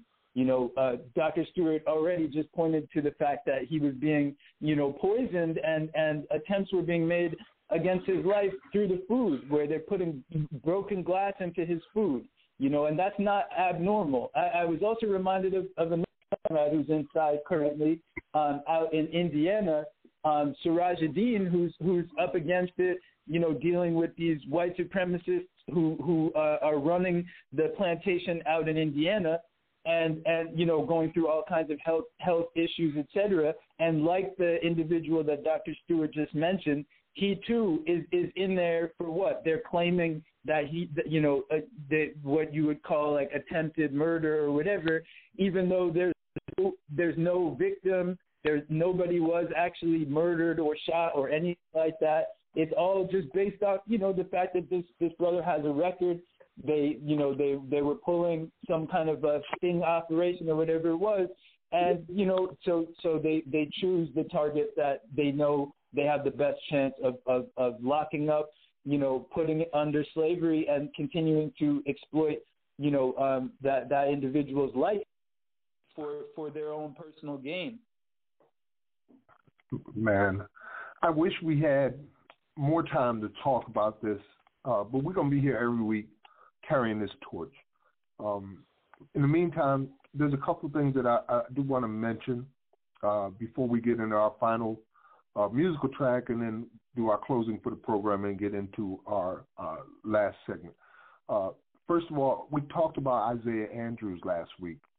Uh, while we were on mm-hmm. the phone with Gina, uh, she was there with him, right, at the uh, assisted living uh, house. You know, he's eighty-four years old. He was wrongfully convicted for forty-six years and just recently had his case dropped and was released. But at eighty-four and sick, he had to have assisted living. They just kicked him out because he doesn't have insurance. So forty-six years wrongfully incarcerated, finally gets out, and now he's being put on the street with nothing um, because they don't have insurance. So uh, we've got to find a way to come together to help Isaiah Andrews as well. Uh, in addition to all of that, there's no reason why this man, after this type of torture and uh, abuse he's been subject to, should be in the streets at eighty-four years old living on the street. That's just crazy. That's, again, it's murder. I mean, you don't have to pull a trigger to kill somebody. You can set into motion events that cause their death. Uh, so we're dealing with that. that. That's the first thing. And I'd also like to take a moment to remember March fourth for Freedom, two thousand ten. It was the first uh, nationally organized protest against legalized slavery here in the nation since the antebellum period. And so much has come from that day, which we just uh, remember the anniversary of on March fourth. So I just want to take a moment to remember that and to say thank you to all the people back in two thousand ten who brought this thing to light so that we are where we are now, where it has become a national topic uh, with many fighting for it. All right. With that being said, um, I'm going to go ahead and pass the mic uh, to you, Yusuf. If you have any comments or anything before we get into our track or tag, then we'll play our track and come back and close it up after that. So I'd pass it to Tag because we're going to go into our uh, closing segment segment soon. You know, where we get into the news portion. So uh, anything you want to tell the people where they can get in contact with you, the things you have, anything you have coming up. Uh, websites. Absolutely. So I'll I'll repeat, and the the tribunal footage can be found. This was the international tribunal that was held last October. That can be found at tribunal twenty twenty-one, the the number twenty twenty-one dot com. And likewise, the website for the campaign that put that together is spirit of mandela dot org. So uh, that's tribunal twenty twenty-one dot com and spirit of mandela dot org. Uh, Root and Branch N Y C can be found across social media. So if you just look up uh, Root and Branch N Y C, you know, you can you can find us there. Please uh, hit us up, especially if you're looking to do um, any of the kinds of work that, that we do abolitionism-wise uh, in, in this area of uh, New York City and, um, you know, in the surrounding areas. And I would also just, again, mention the, the group that uh, we heard the clip from. Uh, that footage was from a group that's also out here in, in N Y called Eyes on You. And they could be found on, they could be found on social media as well.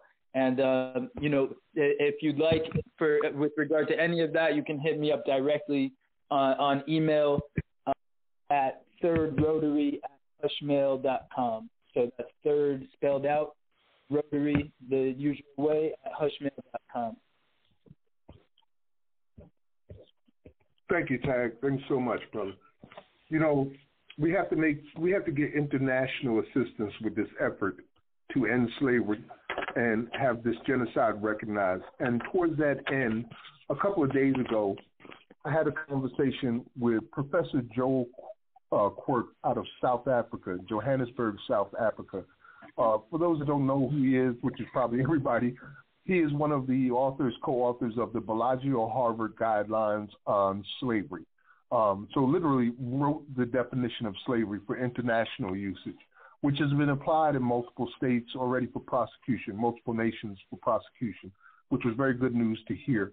Um, he is in agreement with us on our fight in regards to the thirteenth Amendment and these exception clauses and the continued practice of legalized slavery through our state constitutions and, in fact, by our justice system. Um, and we're going to be working with him in the future uh, towards bringing more and uh, understanding toward this and getting international attention as well.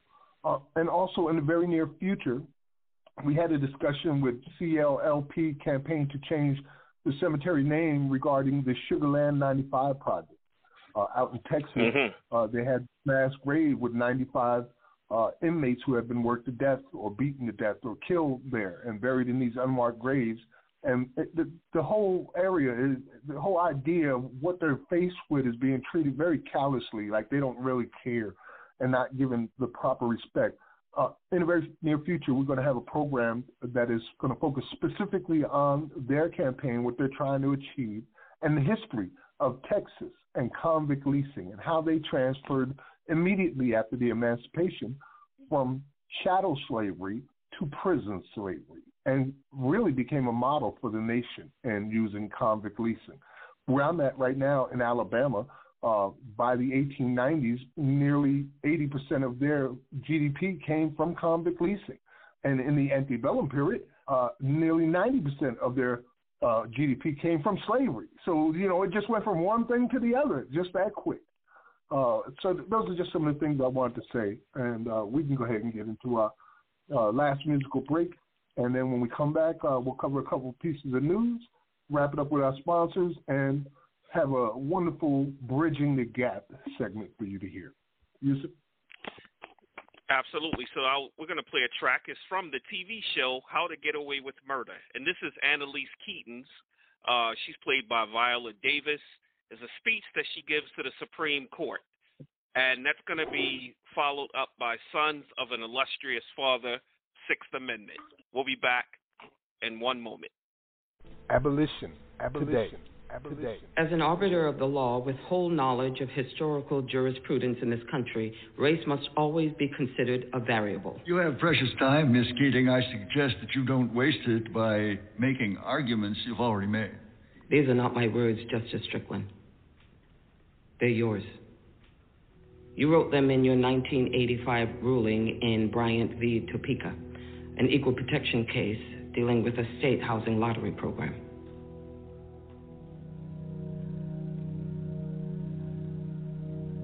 Racism is built into the D N A of America. And as long as we turn a blind eye to the pain of those suffering under its oppression, we will never escape those origins. The only safeguard people of color have is the right to a defense, and we won't even give them that. Which means that the promise of civil rights has never been fulfilled. Due to the failure of our justice system, our public defense system in particular, Jim Crow is alive and kicking. Laws that made it illegal for blacks and whites to be buried in the same cemetery, They categorize people into quadroons and octoroons. They punish a black person for seeking medical attention in a white hospital. Some may claim that slavery has ended, but tell that to the inmates who are kept in cages and told that they don't have any rights at all. People like my client Nathaniel Leahy and millions of people like him who are relegated to a subclass of human existence in our prisons. There is no alternative to justice in this case. There is no other option. To decide against my plaintiff is to choose lining the pockets of prison owners over providing basic defense for the people who live in them. And is that the America that this court really wants to live in? Where money is more important than humanity? Where criminality is confused with mental health?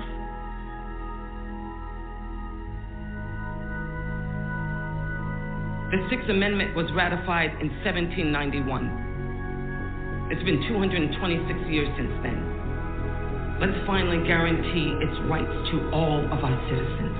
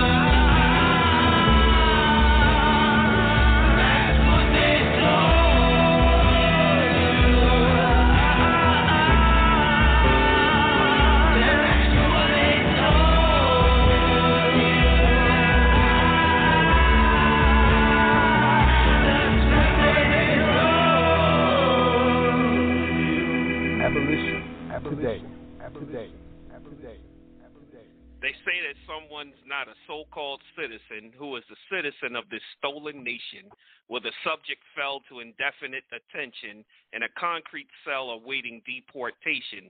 But if you've been there for a while, they can't hold you without a fair, a speedy trial. They can't hold you. Hold on, my child. They can't hold you. At least that's what they told you. That's what they told you.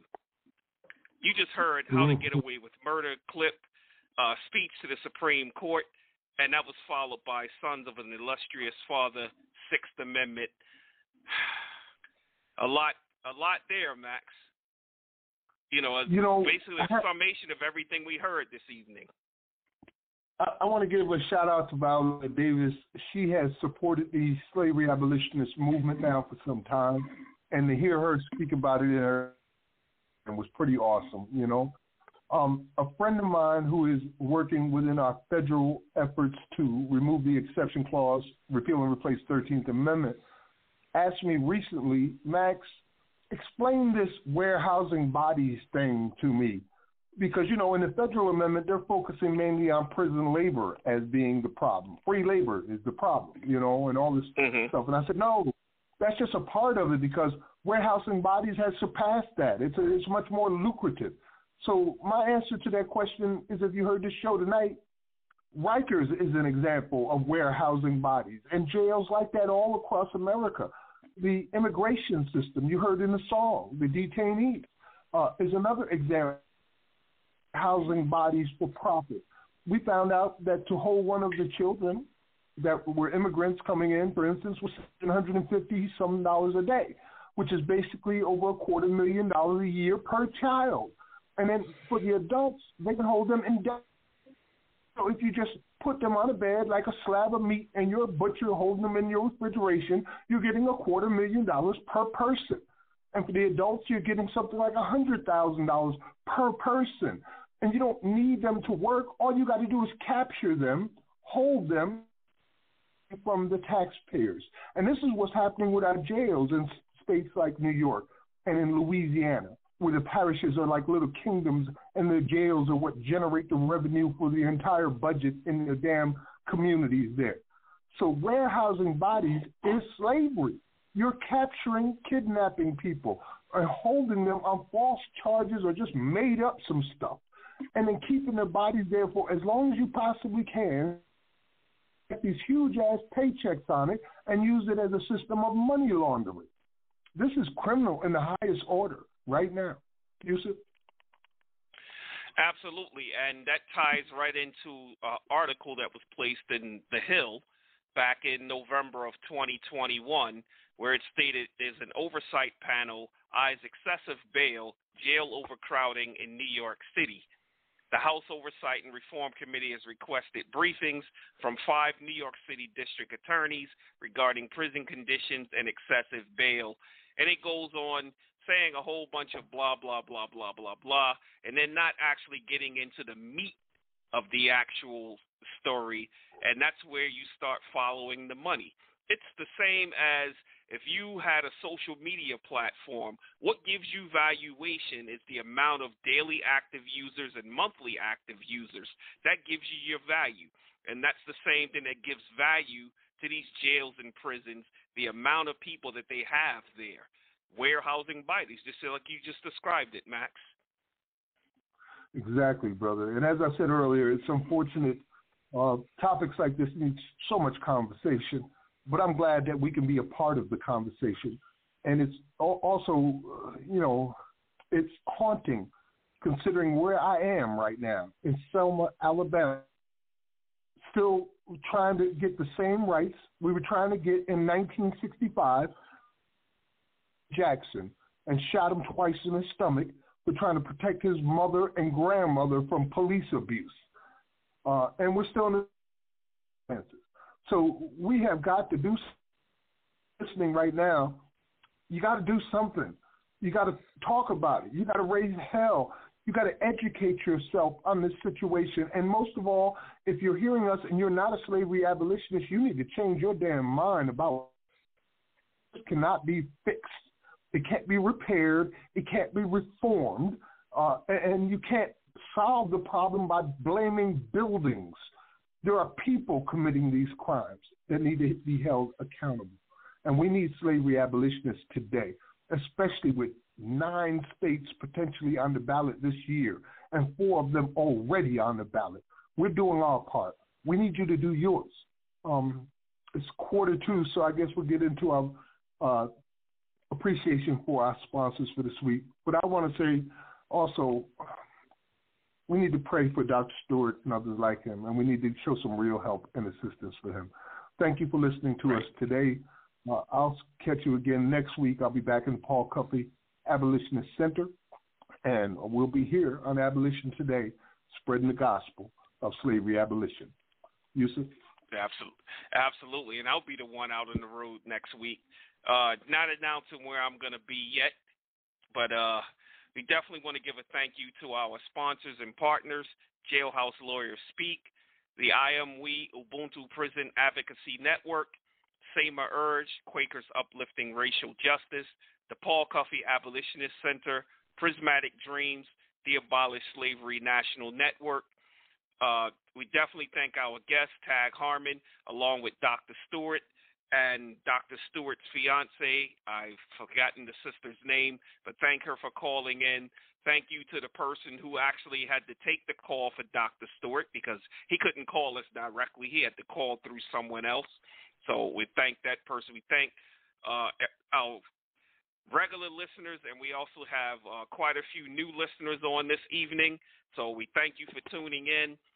Uh, remember, you can subscribe to our YouTube channel, youtube.com slash abolition today, for all the news, information, and music you hear on this program. We're also available on uh, all major podcast platforms. Uh, I encourage you all to go back to uh, May seventeenth, twenty twenty, when we did our episode of The Myth of the Sixth Amendment, where we broke down the Sixth Amendment violations. But I encourage you to listen to all of our episodes, going all the way back to when we did our mic check before we even started on March fifteenth. Go all the way back, listen to everything, because we've broken it down piece by piece by piece by piece by piece, where there is a clear argument of legalized slavery still existing. There's no counter argument to it except thoughts and feelings. But we've put we've brought forth truth the entire time. You can also text "end the exception." That's all one word, no spaces. End the exception to five two eight eight six and follow the prompts. This will send a signed petition on your behalf to your congressional reps in support of the proposed twenty-eighth Amendment to repeal and replace the exception clause to the thirteenth Amendment. Also, remember to join the movement at abolish slavery dot U S to become part of the solution. We're oh, hey, Yusuf, by the way, that, that uh, abolish slavery dot U S is a brand new website. We redid it. You want to check it out. There are so many resources and tools for you there now. So go to U S and sign up on our mailing list, make a donation, and check out all the resources we've made available. Uh, I got to check that out myself as you see the new website. Okay. So our last segment, usually in our last segment, we play something from our ancestors, where many times what's being said was only heard by the people in the room at that time, that it hasn't been spoken since then. For instance, this evening we have Ozzie Davis reading Frederick Douglass. Uh, in our first season, we played nineteen weeks of Frederick Douglass' autobiography, and he came to a conclusion. And we're playing the conclusion this evening, and that's going to be accompanied by Damian Junior Gong Marley, Slave Mill. We're going to have a clip from American Gods, Mister Nancy's speech, Story of Black People, and the under the under music or the accompanying music is Sorrow, Tears, and Blood by Fela Kuti. We'll be back next Sunday, March twentieth, God willing, with another masterclass on slavery abolition. So until until next week, think about abolition today. Thank you all for tuning in. Peace and blessings be upon you all. Peace. Abolition. Abolition. Abolition. Today. Today. Today.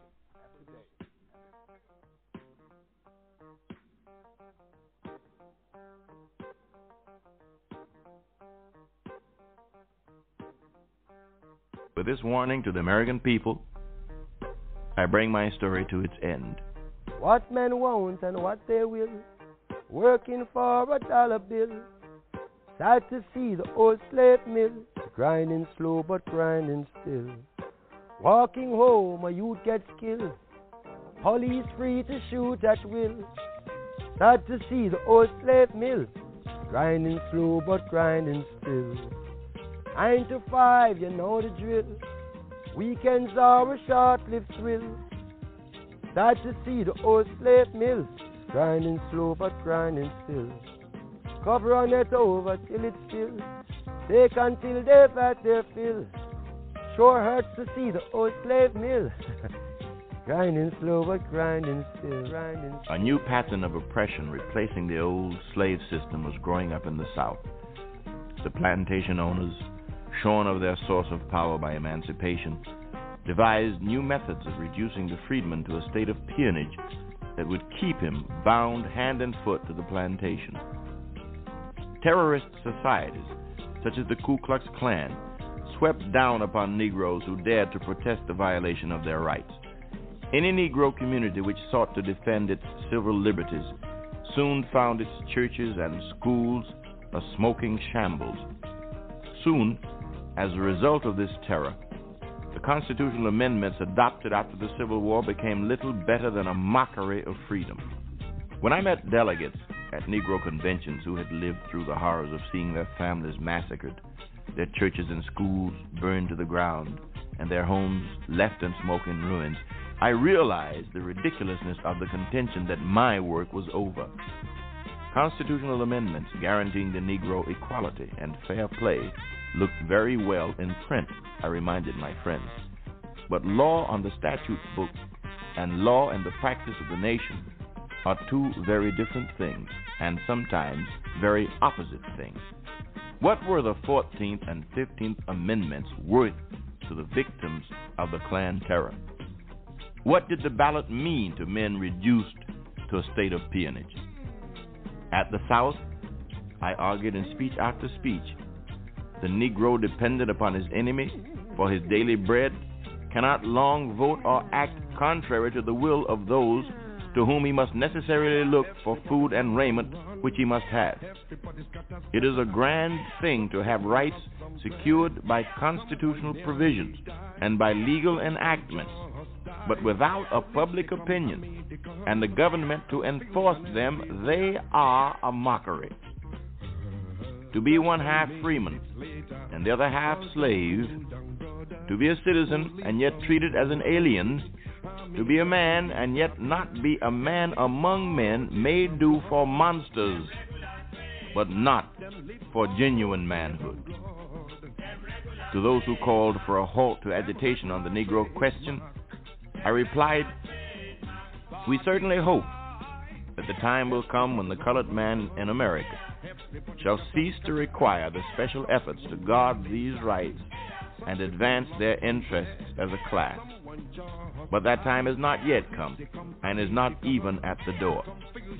When the doors of nearly every workshop in the land are closed against the colored race, and the highest callings open to them are of a menial character, while a colored gentleman is compelled to walk the streets of our large cities like New York, unable to obtain admission to public hotels, while staterooms are refused in our steamboats, and berths are refused in our sleeping cars on account of color, and the Negro is a byword and a hissing at every corner, the Negro is not abolished as a degraded caste, nor need his friends shut up shop and cease to make his advancement in the scale of civilized life a special work.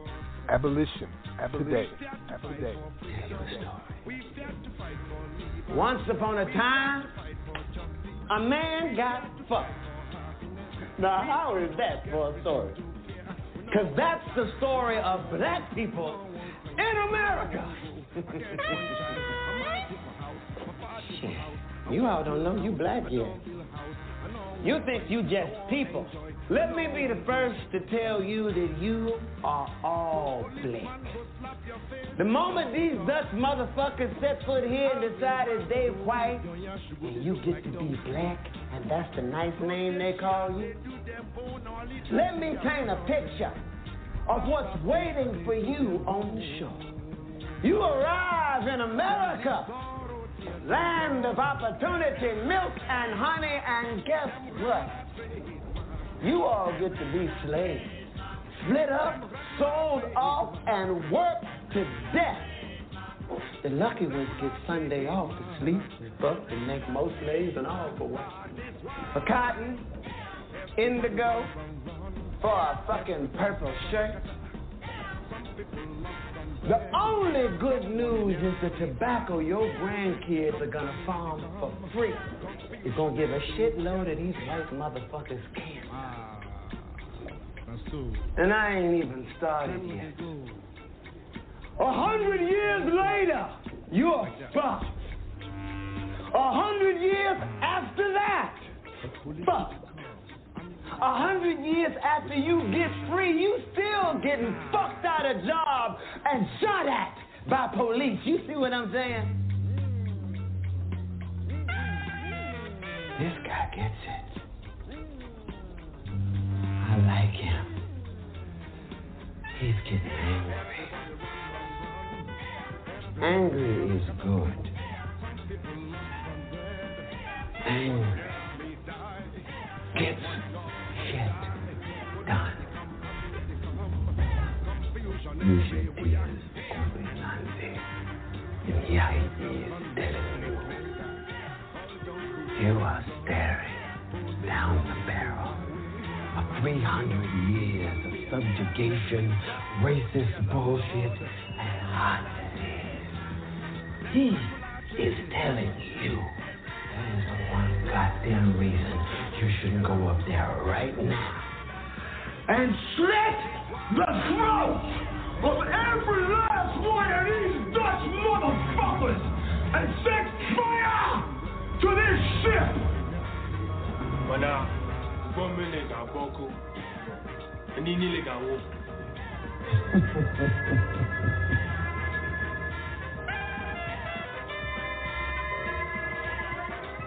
You already dead, asshole. At least die a sacrifice for something worthwhile. Let the motherfucker burn. Let it all burn. With this warning to the American people, I bring my story to its end. To be one half freeman and the other half slave, to be a citizen and yet treated as an alien, to be a man and yet not be a man among men may do for monsters, but not for genuine manhood.